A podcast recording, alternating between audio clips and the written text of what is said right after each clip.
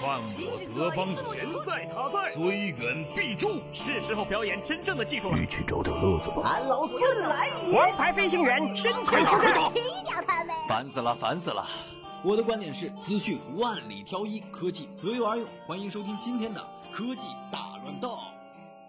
好戏开场了。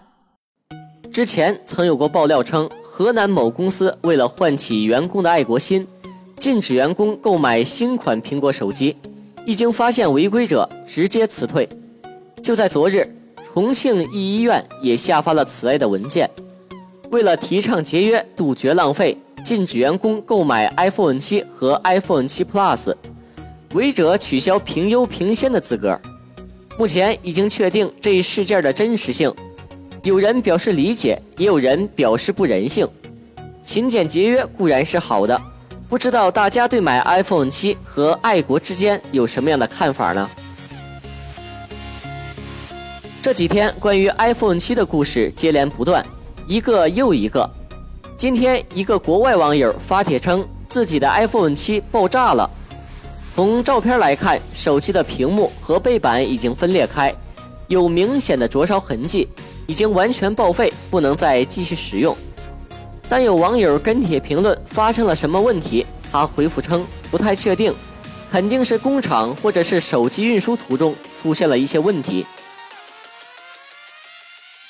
BT 天堂网站负责人袁某被警方依法抓获，原因：BT 天堂网站上的影视作品是未经作者授权，侵犯了他人的影视著作权。目前搜索 BT 天堂。网站已经被关闭。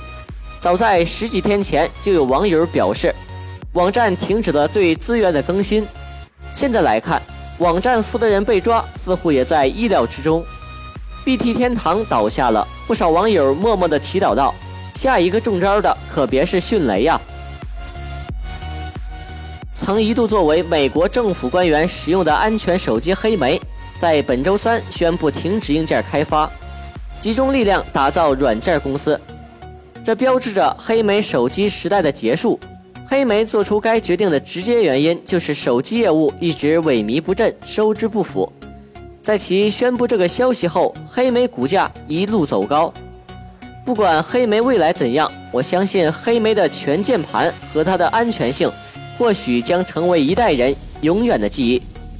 好了，今天的新闻就到这里，我们明天再见。